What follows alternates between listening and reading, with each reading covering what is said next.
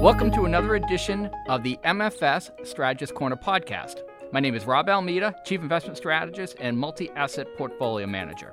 The views expressed are those of the speaker and are subject to change at any time. These views are for informational purposes only and should not be relied upon as a recommendation to purchase any security or as an offer of securities or investment advice. No forecast can be guaranteed. Past performance is no guarantee of future results. In this episode, I chat with our Chief Economist, Erik Weisman where we discussed that while New Year economic, rate, and market forecasts are usually proved wrong just a few months into the new year, how 2022 became the new example for wildly wrong forecasts. Followed by a discussion on recession risk for 2023 and our long term perspective on risk assets. Erik, how are you? I'm fine and dandy. Welcome. You know, it's funny you say that because I see you every single day. Yes, indeed. All right. So, how did forecasters get 2022 inflation and interest rates so wrong? Or let, let me rephrase that. Give us some perspective on the magnitude of the error of forecasts this year. So, to give you a sense of that, we'll use Bob Uecker, just a little outside. so, coming into the year, expectations were that the Fed would raise rates to one mm-hmm. something like that. Uh, inflation would wind up being a heck of a lot lower than it wound up being at its peak. Uh, that 10 year yields would be a lot lower than 4, 4, and 25, which is what we saw at the peak. Uh, wildly off. And yet, we enter into 2023 and everybody knows what's happening next. They right? want to do it again. That's right. So, what's going to happen next? Uh, the Fed's going to raise rates 50 basis points in a few weeks, and then it's going to raise rates 25 in February and maybe March and maybe May. And then we'll wait a few months three months, six months, nine months, whatever. And then the Fed will start cutting. Uh, and we'll see is it a soft landing, a soft hard landing, a hard hard landing? but that's how it's going to work, right? Rates are going to go a bit higher, they're going to go yeah. sideways, and then they're going to go lower. End of story, print it uh, just as we did when we were thinking about how 2022 would progress. So, why are we so confident? Perhaps we should have a little more imagination and allow for a wider window of possibilities.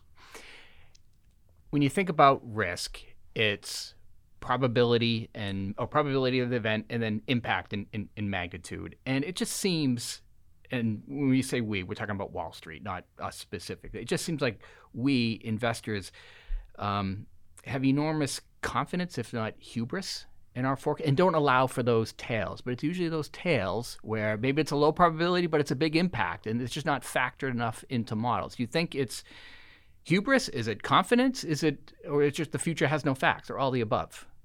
I think people feel like they know what's going to happen. Yeah. I think they feel like they can look to something in the past. Uh, in general, I think it's unwarranted. And if we sit here long enough, I'm sure we can come up with all sorts of scenarios that nobody's thinking about. So maybe the Fed doesn't raise rates beyond December. And maybe they're cutting in a handful of months. Maybe the Fed has to raise rates well beyond May and they keep them higher and then they realize we haven't raised them enough and they have to pivot again and raise rates even higher. Uh, maybe we wind up having a mild recession. Maybe we wind up having a horrible recession. There are so many different yeah. outcomes and so many different paths for the fed and thus so many different paths that uh, nominal rates can take. Uh, you know when you're looking at markets when you're looking at forward matrix that tells you what all the forward curves are telling you? Well, it's a bunch of different people who have different ideas. And when you average them together, maybe you get something that seems uninteresting. But yet, you've got some people who think that you're going to get one extreme, and some people who think you're going right. to get another extreme, and it can mask all of those different possibilities. But those people who aren't involved in actually uh, either making those surveys or are not market makers and aren't involved in that number itself look at the number and say, oh, well, this is what's going to happen. Yeah. No, no, there are lots of opinions out there. Well, it gets back to a point, or rather, a presentation you made at one of our investment roundtables years ago. I forget what year it was, seven, eight, nine, ten. But be careful what you think you know. And I think, you know, not to, this is a commercial for MFS, but I think that's what we do a good job of here. At least eh, we're incented to think about what we don't know and it just seems lot, sometimes with these forecasts that uh, investors particularly sell side, who maybe make a living on printing forecasts, just anchor really, really hard to these things and, and don't give enough ample room for wild card events, which is what 2022 brought. Absolutely. Do you think there's too much emphasis on short rates? In other words, too much emphasis on what the men and women at the Federal Reserve are going to do, and not enough emphasis on really what matters over five and 10 years for interest rates, as illustrated by the shape of the curve today. Uh, almost certainly, right? I mean, Right. all markets have become increasingly myopic. It's all about what's the next quarterly earnings report. Yeah. Everybody's paid based on this. Of course, we're not paid based on that. We're paid based on long-term forecasting. But you know, long-term forecasting is going to be made up of a series of short-term forecasts. So you can't really get around that. Yeah. Uh, but there probably isn't enough questioning of where do you land when all of the dust settles. And by that, I mean, Yep. fine, the Fed's going to do what it's going to do. It's either going to cause a recession or it's not going to cause a recession. Then you're going to wind up having a period, in all likelihood, where the Fed does cut rates because rates will be too high.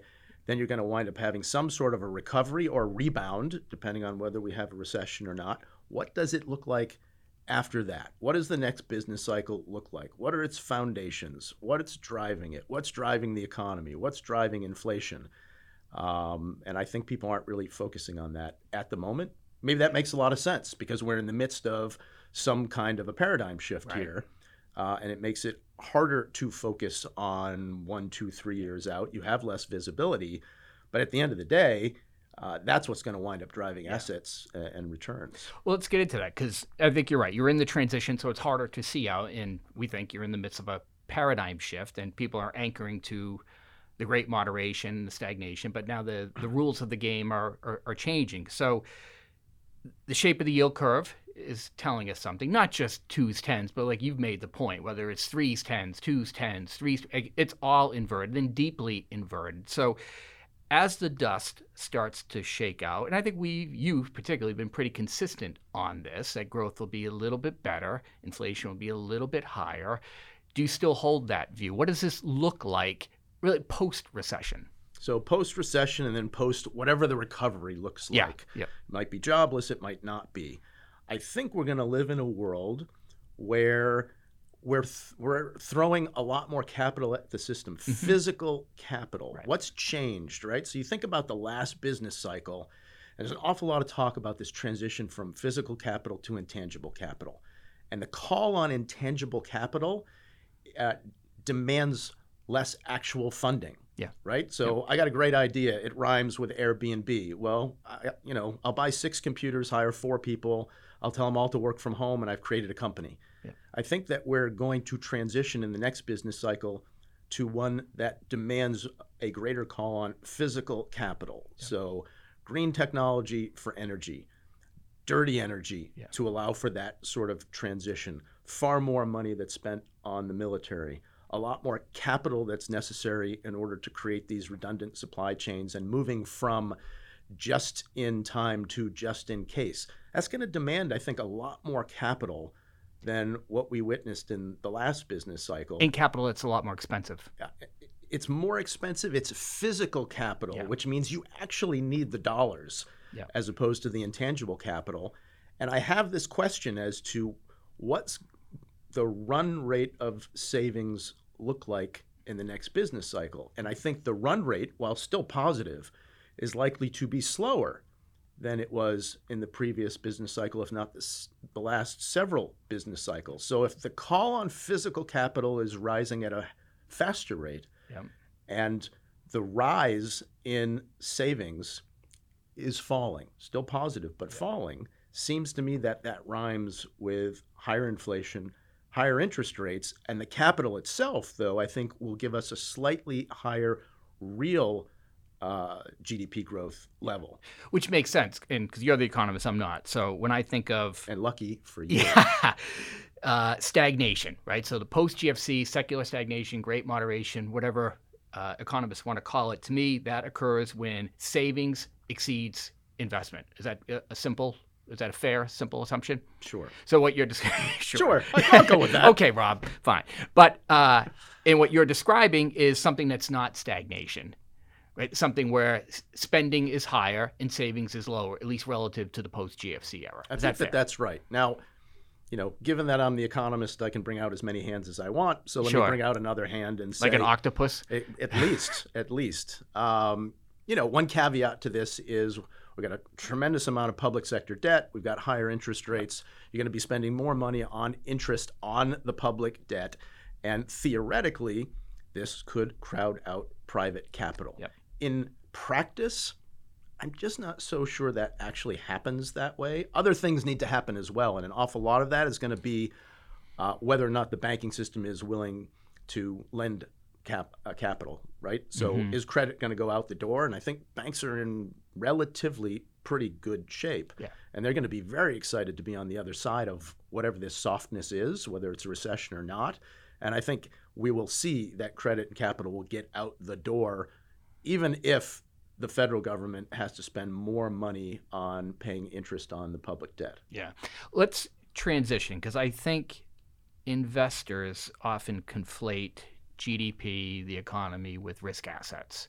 So, how do you think this translates into risk assets? So, we've got a better growth environment potentially, a little bit higher inflation, more capital spend, presumably um, better pay for labor.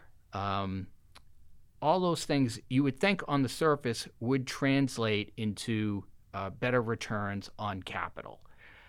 Maybe it will, maybe it won't. How do you think about that? If, not tomorrow, but looking out the next five, ten years versus the post GFC era. I think it's complicated. So, to your point, how much are we going to pay labor? Yeah. And how much labor scarcity is there? What are we going to do with our immigration policy? What are we going to do in terms of allowing people to cross the border?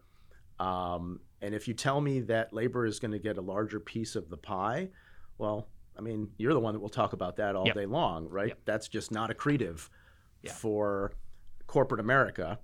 Um, and I think we're probably going to wind up seeing corporate America a little bit more in the crosshairs from both political parties mm-hmm. because now it becomes politically expedient.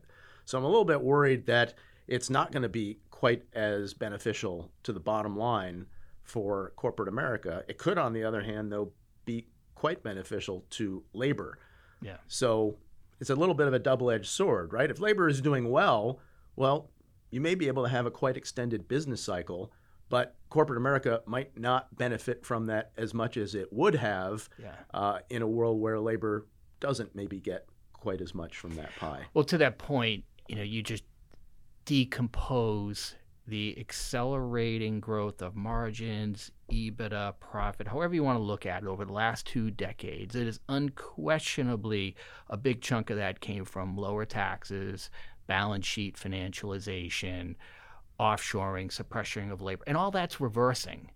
So, yeah, I think people sometimes confuse our uh, less than rosy outlook on maybe economics or risk markets relative to other firms as it's bad for risk assets in aggregate. And that's just not the case. It's going to be, I, I think, meaningfully bad for, let's call them bad risk assets or a company that can't survive in that more difficult environment where labor costs more. You're being forced by investors to spend more to greenify your business, if you will. And uh, never mind, uh, maybe, like he's mentioned, a politically or tax uh, challenged environment.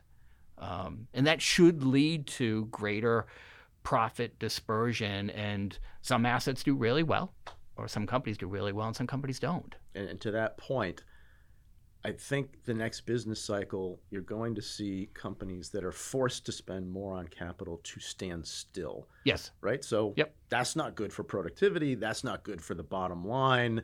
Yeah. It could be good, though, for GDP, right? right. You need to spend right. more capital, and that capital is going to be need, need more labor. So it might be one of these moments where the economy looks better than what you would think that would map into yeah. in terms of asset valuation. Sort of the inverse of the post GFC era, where right, exactly. You know, if if you were to go back in 2007 and tell someone, look, economic growth is going to be well below average, or it's going to be the longest but weakest growth cycle in uh, 150 years, but risk assets will be up two to 300 percent. I think most people would have thought uh, well, that's just another wildly off forecast, Right, like how we started this conversation. I mean, if you say that the next business cycle is going to reward Main Street more than Wall Street, um, you know that's that's a winner in, in, as far as politics are concerned, and it's a winner in terms of most of the population. Yeah. So when we think about moral hazard, what's the probability? Because it's not zero. What's the probability that central banks are able to execute the same playbook for the last 10 to 15 years and reflate their balance sheets and uh, socialize losses like they have in the past? Because what I've been talking about is it just becomes a more difficult operating environment and there isn't going to be the let's call it the Fed put or a social safety net from central banks. Um, because you, you, can't do that with inflation. It's not going to be at eight percent, but even if it's something at three or four percent, they're not going to be able to leverage the same playbook they had in the past. Where am I wrong in that? So the combination of relatively loose monetary policy and really quite loose fiscal policy, not always, right? It ebbs and flows, but that combination I think is going to be very, very difficult to replicate going forward. At some point, the market is going to say to the public sector, uh, you're carrying way too much debt. And maybe they'll say it to the private sector as well, but we have seen deleveraging in banks. We've seen deleveraging in households, yeah. less so uh, on the corporate balance sheet. But I think markets will only allow sovereigns to carry so much debt. And to this notion of growth rates that are slowing down, our population growth rate is slowing down the labor force growth rate is slowing down. So not only do we have more debt to GDP, we have yet even more debt that is on the backs of a labor force that's growing more and more slowly. So as it, one way to think about it is how much debt is on the, the back of each hour worked mm. by the labor force and it's an increasingly increasing amount. At some point that's got to break down. And the way that you then address that is you need to have true kind of fiscal austerity. Well, good luck getting fiscal austerity going in this political environment. Oddly enough, the way to address that is ding, ding, ding, ding, ding, inflation. Right. right? So that's right. a magic cure all, uh, although it's not one that everybody finds equally appealing. Right. So let's sum this up. We're not going to make 2023 forecasts because we know what that's worth. But you've been talking internally and I think externally about rising odds of recession. So that's coming, whether it's in 23 or after that. But post that, growth a little bit better, inflation a little bit higher, uh, economic economic output a little bit better. What should I add to that list? So a lot of that's going to wind up being a 2024 or 25 story, and yep. both of those. I think as we think about them and use interest rates as a baseline, so whether you want to think of five year treasuries, 10 year treasuries, if I'm right, and there's a little more growth than the last business cycle. Remember, the last business cycle was the 2% growth cycle. I think you're looking at something a little higher. Yeah. The last uh, business cycle was inflation that averaged one and three quarters. I think we're more likely to average two and three quarters, three and a quarter, something higher. So a little bit more growth, maybe another percent plus of inflation. And then we talk about this magical thing that no one really understands called the term premium. How much are you demanding to hold these treasuries? Yeah. We've had term premia based on these black box models that w- would say 10 year term premium are negative, which essentially says that I'm going to pay for the privilege to own treasuries the further I go out in the curve, which seemingly doesn't make sense. I think that will also reverse, which all would suggest that as we get into the sweet spot of the next business cycle, if in fact we have a recession, we're going to wind up seeing that interest rates are considerably higher than what they averaged in the last business cycle. Yeah. So, how do we transition into that? Uh, the transition itself could be challenging for those companies that have relied upon really, really low interest rates but once you acclimate yourself to those higher interest rates, if they're relatively steady, it's not such a bad world. Yeah. It's a world that good companies will have no problem acclimating themselves to. And if you're a bondholder and you're told, all right, I'm going to own a, a, corporate bond, I'm going to get 100 basis points over a 10 year treasury, and the 10 year treasury is 325. So I'm getting 425. just for holding a bond? Well, I like that. Cut me that coupon. So give me the 425, give me an equity market that's giving me mid single digits, and I'm just throwing that out there. That's your yeah. purview, not mine. Yep. Doesn't sound so bad. Well, that's right. When you add up those numbers, so let's call it a you know three handle treasury and 100 150 over for corporate bonds and a 400 basis points of equity risk premium. I mean, you're you're looking at reasonable mid single digit returns. And I think that's where people confuse our bearish, seemingly soundingly bearish comments. But when we look out longer term for those companies that can acclimate successfully, and I like the way you describe that, you're looking at risk premium that um, is pretty attractive for those institutions and enterprises that are doing the right things and can um, provide that, that can generate economic return not at the expense of some sort of stakeholder, whether that's the environment, whether that's the laborer, whether that's their bondholder, but they're creating an uh, equitable amount of uh, return for all. And I think that's pretty good. It's not too bad. And again, if we're going to have a recession, we're probably talking about 2024 yeah, for that. We got to get through that first. Right. If there is a recession, yep. you know, my guess is we're going to be spending – much of the second half of 2023 dealing with that recession. Right. Yeah. And, you know, for another podcast, we could talk about, well, when do equities find a bottom? Yep. When should you be trying to jump in if you think that there is, in fact, going to be a recession? And, you know, historically, the answer is relatively early on in the recession, you right. hit the bottom. Yeah. And you have visibility to the end of that recession. And then you wind up putting money into risky assets. Yeah. Yeah. And, and during that process, and what tends to happen is cash flows disappoint, earnings disappoint, equities underperform, and bond yields fall. So bonds outperform equities, and at least that's how I'm positioned in my portfolios. So, all right, Erik, thank you. Uh, Happy New Year. Oh, before I let you go, uh, you and I uh, have our own little private mini book club. So I think I know the answer to this question. But for the audience, any holiday vacation reading? What are you reading right now? What What do you think uh, the audience might be interested? So in? I'm reading right now David Blight's biography that won the Pulitzer, uh, Frederick Douglass, uh, American Prophet or Prophet of Freedom. I think it's Prophet of Freedom. Yeah. Um, and it is a tome, but it is pretty extraordinary. And a couple months ago, I read a book called The Age of Acrimony, which looks through the lens of um, a member of the House of Representatives and his daughter from post Civil War through pre World War One, and essentially asked the question how did the United States transition from a democracy that was entirely broken to one that seemed to work again, where the idea is we currently seem to be in yeah. the midst of a democracy that's entirely broken. How might we learn lessons from that period so that we can get our democracy working again? Shocker how these things repeat. Indeed. All right. Thanks, Erik. Thank you. Thank you for listening, and thank you, more importantly, all year for listening to this series of podcasts. We look forward to 2023 and wish you all a very happy new year.